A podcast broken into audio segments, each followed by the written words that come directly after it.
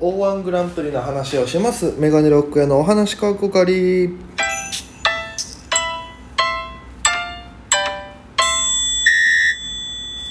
ぽいぽいメガネロック屋です。よろしくお願いします。この番組はですね僕がただただおしゃべりをするだけの毎日配信の番組となっております。ぜひアプリをお聞きの方は番組をクリップそしてハートマークニコちゃんマークネギよろしくお願いいたします。さあえーまあ、O1 グランプリという大会の話なんですけども、まあ、なんでねこの話しようかと思ったら先週水曜日に僕あのネイキッドロフトさん新宿の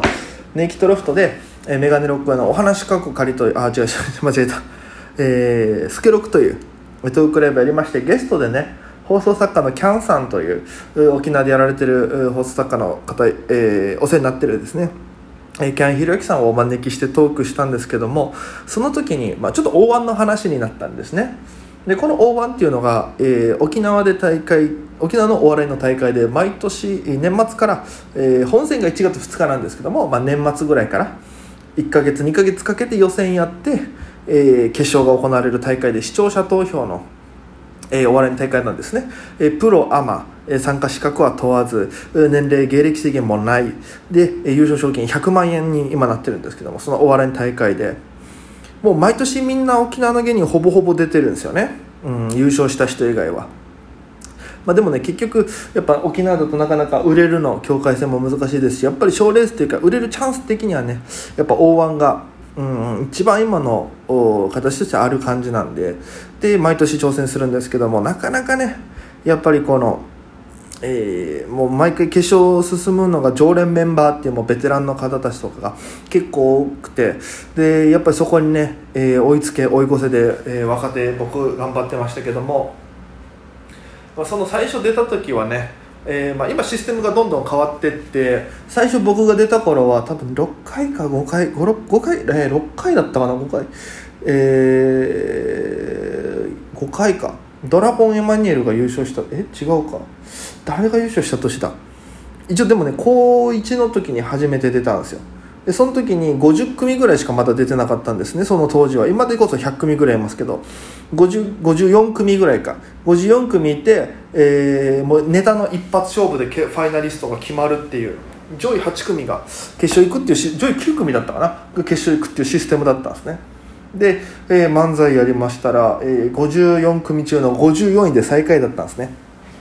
で最下位ってなかなかねもうほぼほぼ取ろうと思ってもまあ、まあ、当時ねアマチュアだったから仕方ないんですけど、まあ、最下位ですごくへこみまして。でそこから、えー、もう多分コンビで挑戦したのは最初の年だけなんですね。で、えー、高2の時には多分ピンで出て予選落ちして。で、えー、高3の時に、えー、初めて準決勝の制度が導入されまして1回戦に準決勝決勝という流れだったんですね。でその時に、えー、僕笑顔甲子園という大会優勝したてで、えー、そのよえー、その映画故障終わりで OTB さんの密着も来たんですよ「みんなの放課後」っていうですねニュースのコーナーにも出させていただきまして。でその後に O1 出たんですけども1回戦はなんとか勝ちましてね。あのその当時優勝したので通りまして。で準決勝がね残念ながら、えー、負けてしまいまして。でもねあのメインプレイスっていうあの場所があるんですけど那覇のショッピングセンター三栄とシネマ Q っていう映画館の間の吹き抜けの通路みたいなところにセットが組まれてて。でそこで準決勝やった。そこで負けまして。うん。でそこからもう2年ぐらいですか。またピンでやっても通らない期間がありまして。で、えー、2000何年大会だあれは。ドラゴンさんがまた優勝した年だから10回かな？9回ぐらいの時だったと思うんですけどもそこから56年経った頃ですよね。あのお母さんネタっていう今やってるネタの形があるんですけどもあれがようやく形になりまして。でお母さん大好きキャラでお母さんに韓国人に似てるって言われて褒められて韓国人韓流モノマネをするっていうネタがあってそれをやったんですよ。で1回戦通りまして。で、え、準決勝がねあのそのえー、メインプレスの間じゃなくてその年は OTB の、えー、沖縄テレビさんのですねスタジオでやるということであのやったんです。で、えー、お客さん入りましてで準決勝のステージが組まれてましてねもうすごいんですよやっぱり緊張感が。で、えー、準決勝進んだ当時なんか結構な人数多分100組ぐらいいたんじゃないかな。100組ぐらいいた中で準決勝30組ぐらい絞られてで、えー、させていただいたんですね。でまず芸人は朝集められて集合時間があってで、えー、抽選箱を引いていくんですけども1番から20、まあ、30番ぐらいまであったんですけど僕が27か8ぐらい引いたんですよ。もう最後も最後ですよ。で、えー、開始が12時ぐらいで12時1時ぐらいで多分終わるのが5時とかなんですよ。だから僕の出番ってもう4時間後とかもうお客さんが疲れ切ってる頃だったんですね。感覚的に言うと。で、えー、最初はもう仕事が忙しい、えー、もう仕事入ってるメンバーが最初にネタやって抜けてっていう形でやりましてでそこからまた9時でこう決ま決まってってああもうこれちょっと無理だろうなと思ったんですよ。正直その終わりの番って引いた時に。多分もう受けないだろうしこの感じ。うんでも勝ちたいしっていうのがあってでまあモニターでねちょうど準決勝の様子見れるんですけど楽屋の。やっぱ、えー、序盤の人たちやっぱお客さんもテンション上がってますからボンボン受けてるんですよ。多分この人たち決勝行くなっていうのがもう全こうボゴもね見ながらちょっとなんとなく数えてたんですよ。あ多分この受けこの人たち決勝行くなみたいな。そしたらもう結構序盤でねファイナリストが多分8組決まるんですけどももう67組ぐらいまで決まってあと1人誰が行くんだろうっていうぐらいまでなってきてさすがにもうちょっとこれやばいなと思いまして。でうんまあもう